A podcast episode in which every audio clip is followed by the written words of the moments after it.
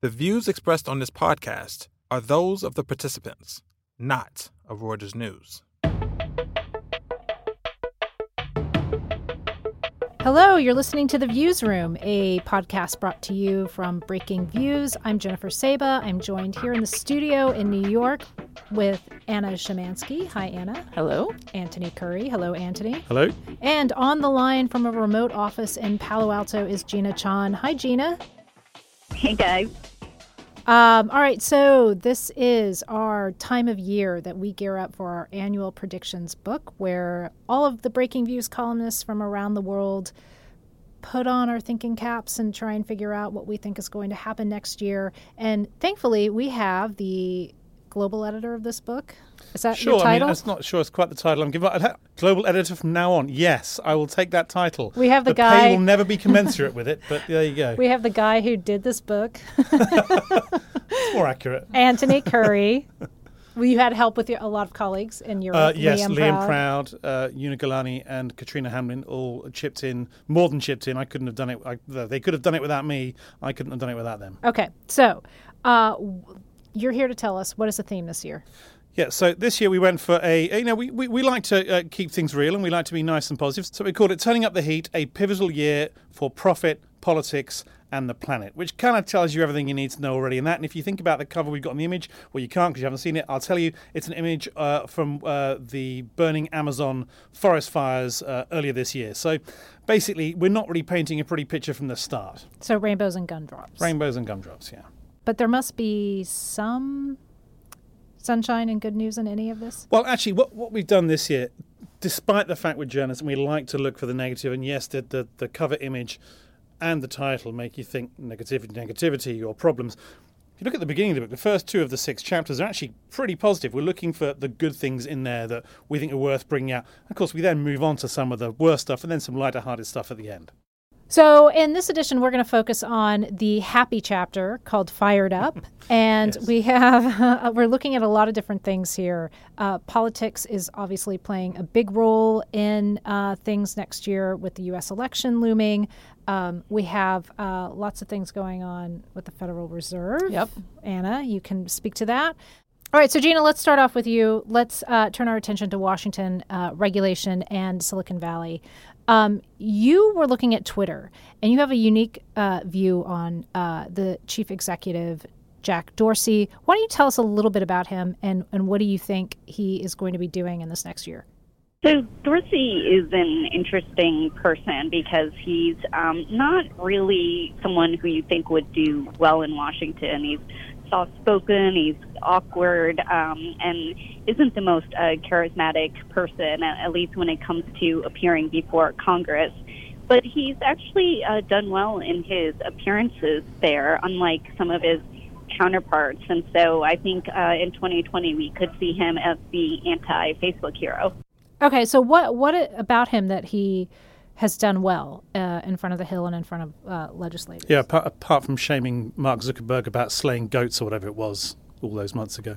But he's actually come across as more upfront and genuine about all the problems that Twitter faces. Um, he was very honest about all the toxic content about um, on Twitter's platform and how it has become unhealthy in many ways and he was also honest about um, the confusing terms of use. I mean, he told one of the lawmakers that if he sat down with a cup of coffee and read uh, Twitter's users' um, agreement, that it would be really hard to understand, and that's coming from you know the person who you would think would would understand it fairly well. So um, I think that has helped make his case, and you actually haven't really seen him called back, whereas his counterparts um, at Facebook, Mark Zuckerberg, had to appear um, for yet another uh, scandal that broke out around um, their Libra digital currency project and all the problems uh, that that faced among global regulators. Uh, so he's in a bit of a different um, category now on that front. And how do you think the upcoming election could affect that? Because obviously, Twitter is used for political talk. Even if it, they can't have political ads now, you're still going to have a lot of people talking about politics. Sure, and um, and definitely, you know, think none of the social media companies are going to have an easy ride in 2020. There's going to be a lot of scrutiny on all of them.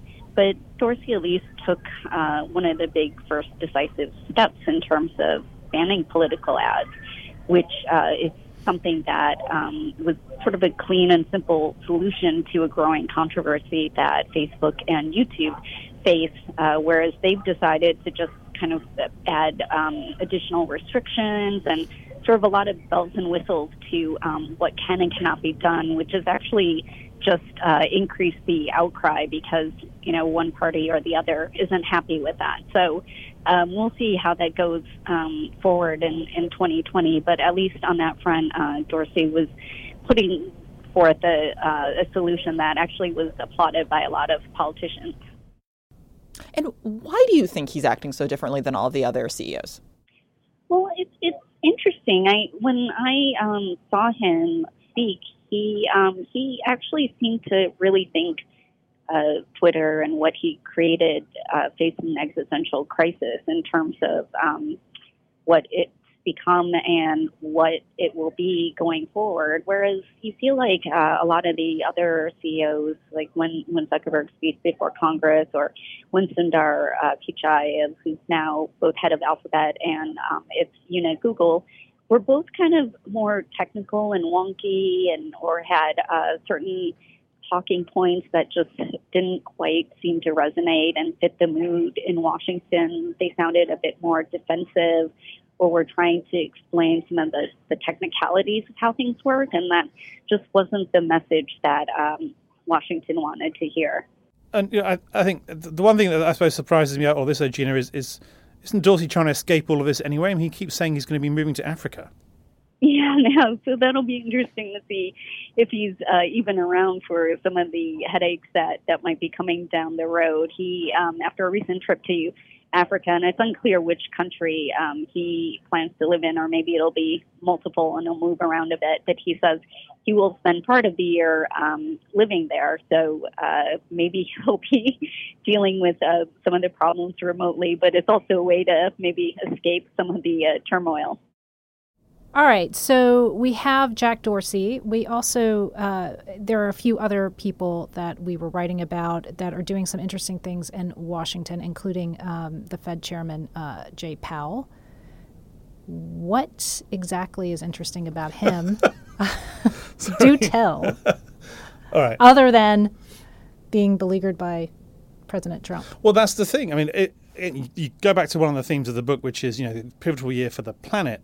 Uh, climate risk is is such a huge issue on so many business people's minds now to the point where we now have more than 50 central banks signed up for the network for greening the financial system, i.e., trying to find ways to factor climate risk into how they think about uh, the economy. Um, one of the, well, the single biggest uh, central bank that is not involved in this uh, is the Federal Reserve. Mm-hmm. So one of the, the arguments that Rob Cox makes, one of our colleagues makes, is that Jay Powell should use this uh, network for the financial system to prove the central bank's independence from the White House and from Donald Trump. Donald Trump, don't forget, is someone who has in the past called climate change a hoax, basically denied it. He's not quite so bad about it now, but he basically is taking the US out of um, the Paris, Paris Climate yeah. Accord.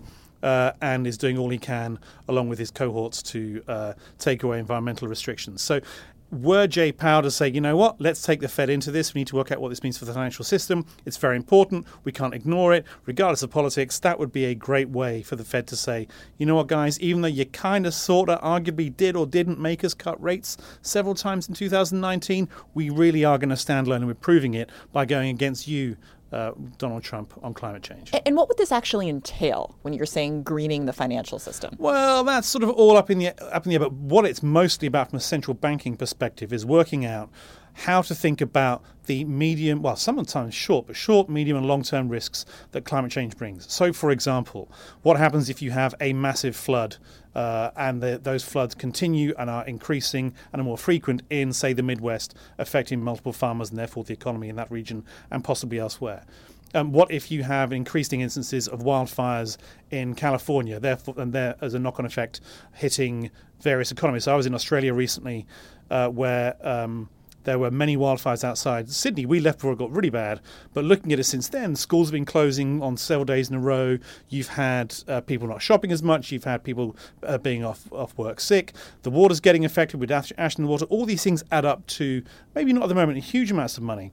They add up over time. And if you think, you know, if this also affects where companies are placing their businesses, how they think about um, uh, what they should buy or not. Um, the Fed really and, and, central banks really need to be involved in what this means overall for the, the national and international economies. So they're still working out how they do that. Right, because I know that there's a bit of controversy about some of this, especially in Europe, with the idea of potentially central banks actually kind of supporting green infrastructure, you yeah. know, like using their balance sheet in that sense, right? And I, and I don't think that's necessarily what would would make sense for the Fed. But but I do know that that that that is somewhat controversial, right?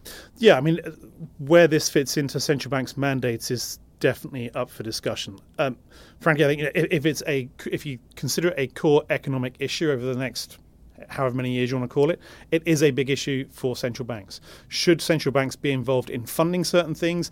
That is a conversation for far down the road. And if they end up doing that, it's probably, I would suggest, through a lack of commitment by national government, national and local governments, as opposed to by the by the central banks. And, and so, do they normally step in in situations like this? I mean, well, is there an example? Seen a situation like this, yeah, but, so but certainly when it comes to that. if you think about mandates, um, you know, the Fed's mandate uh, certainly got tested during the financial crisis. And you know, was its is its mandate to go out and buy trillions of dollars of assets to keep the economy going? Arguably yes, arguably no. Depends on which, which side of the hmm. political camp you're on. Well, but I mean, if you're saying that their mandate is, you know, full employment and 2% inflation, then when you're in a massive crisis, you know, yeah. that seems to fit into that. So, I mean, I, I could see a way where it makes sense that if this becomes a risk, especially if it becomes an acute risk, yeah. then you could potentially have to have the yeah. central bank step in. Yeah. Also, I think at the moment, to an ex- great extent, though, it is about certainly from the way the Fed were probably thinking about it, and the Bank of England is looking at it, and the Bank of Bank of France, I think it's a lot more about making sure that banks, especially, are thinking this through and that other companies are thinking it through, making sure the financial system is aware of that. It's almost like and I hate using this phrase, but sort of a trickle down effect, which of course never works. No one believes in trickle down economics except except those who benefit from it or the, the, lack of it working. But the idea is that, that you can influence things by making sure that the most crucial parts of the system are looking at the risks properly. And I think that's actually really important because I think people often don't talk as much about the kind of regulatory arm of the Fed. But you know, that is part of it. And, and I do think, you know, if you're thinking of the, you know, the private banking industry moving forward, they are going to have to consider these risks. I mean, they they're the ones who will will either be funding the green projects or not funding other projects. And if you know they don't have someone kind of kind of pushing them to consider these risks, you know that could be a big problem. Yeah, they were they, yes and no. I mean, I suppose there there are certain banks who have already said we are going to do a better job on climate. So Goldman Sachs very recently uh, came out and said we're going to be we're going to try and do 750 billion of uh, sustainability driven uh, financing over the next 10 years. Sounds great. They include mergers and acquisitions in that, where you're not really doing much as a bank. But you know, if you do sort of 10 deals worth 443 million each, billion each, like the recent car deal between uh, Fiat Chrysler and Peugeot they advised on, then you which has a degree of electric vehicle elements in that, electric batteries, then you're kind of getting there without really doing much but yes, I mean there there is that. Also, the, on the flip side of the financial uh, coin, of course, on climate change, which is another one of the predictions at the front of the book, the, the positive part of the book, is um, that we'll see a lot more pressure coming from shareholders on companies uh, which have yet to do enough on climate risk. So, do you have any examples of this? So, in terms of like the shareholders pushing back, because to well, me yeah. it seems like uh, it's one of these very squishy issues. Sorry to say well, it's, it, it, it, it, I think it probably was a couple of years ago, and a lot of what we were seeing, uh, say, uh, in um, uh, proxy fights, not so much proxy fights, but more in shareholder resolutions yeah. and, and, votes was um, Exxon, please give us more information about how you're thinking about climate risk over the next 30, 40 years.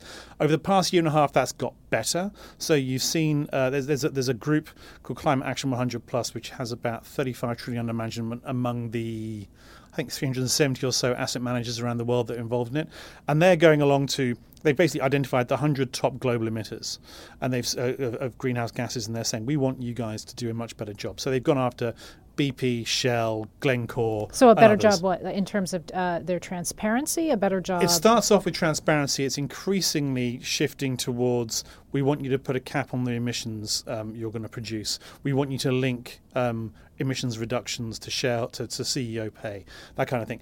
But I think what we'll see in 2020 is that shareholders will get much more pushy with some of these companies on actually not just capping emissions, but coming up with better short, medium, and long term emissions reductions targets.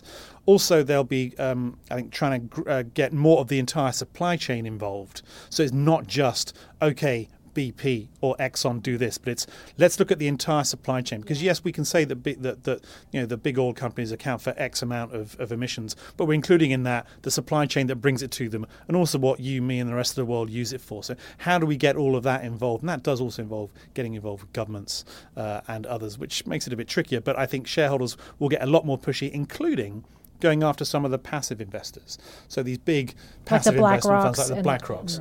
So you know they talk a good game. Some of them, BlackRock's Larry Fink, the CEO, especially talks a big game uh, on trying to do good by environmental, social, and governance metrics. But let's be honest, um, the, the only thing they can do is say that the, the, the most effective way of getting a company to do what you want is to say, at the end of the day, we will sell your stock. And you know, BlackRock isn't going to do that. It's an index fund; it can't do that. So what we'll see is the asset owners, those who are devoting the money that they manage to, or that they have to the asset managers to, to deal with. Is there, you know, a, a specific reason why next year is kind of a pivotal year for this and for governments? Is Well, like, I, I, I think two reasons. First, because we've seen so many incidents in the past eighteen months. You Yeah. know, from you know wildfires, you know, uh, PG&E going bankrupt in California, and most most result of this, floods, everything else. I think there's just much more of a recognition among shareholders that things need to change. But also, 2020 marks the fifth anniversary of the Paris Climate Accords. Okay. And the goal of the accord was after five years, governments are meant to up their re-examine and increase their commitments based on what extra knowledge and data they've got. I'm not saying it's going to happen next year, but I think there will be more of a push, even if it ends up being a bit of a damp squib again. But shareholders are going to get behind that and really push because I think, frankly, they see what's at stake. The Goldman Sachs of this world see what's at stake. And if Goldman's saying we're going after 750 billion, they know there's money there. So governments will hopefully come under pressure to do more as well. All right, so that wraps up part one of our uh, Views Room editions that we're going to be doing on our predictions book. We're going to be um, also turning to Europe and uh, Asia. Our colleagues there will be filling you in on uh, their various predictions in the upcoming weeks. So uh, please, you know, stay tuned for that and uh, make sure you uh, come back and listen to the Views Room. That's our show for this week. We are going to take uh, the Christmas week off, so join us again in the new year. Thanks to Gina Chon for coming on the show, and we extend our gratitude as always to our producers Freddie Joyner and Tom Lubansky. And thanks to you, our listeners, for tuning in. Check us out every day at breakingviews.com. Subscribe to the Views Room and our sister show, The Exchange, on Spotify, iTunes, and SoundCloud. And please do share your opinions about our shows. Join us again soon for another edition.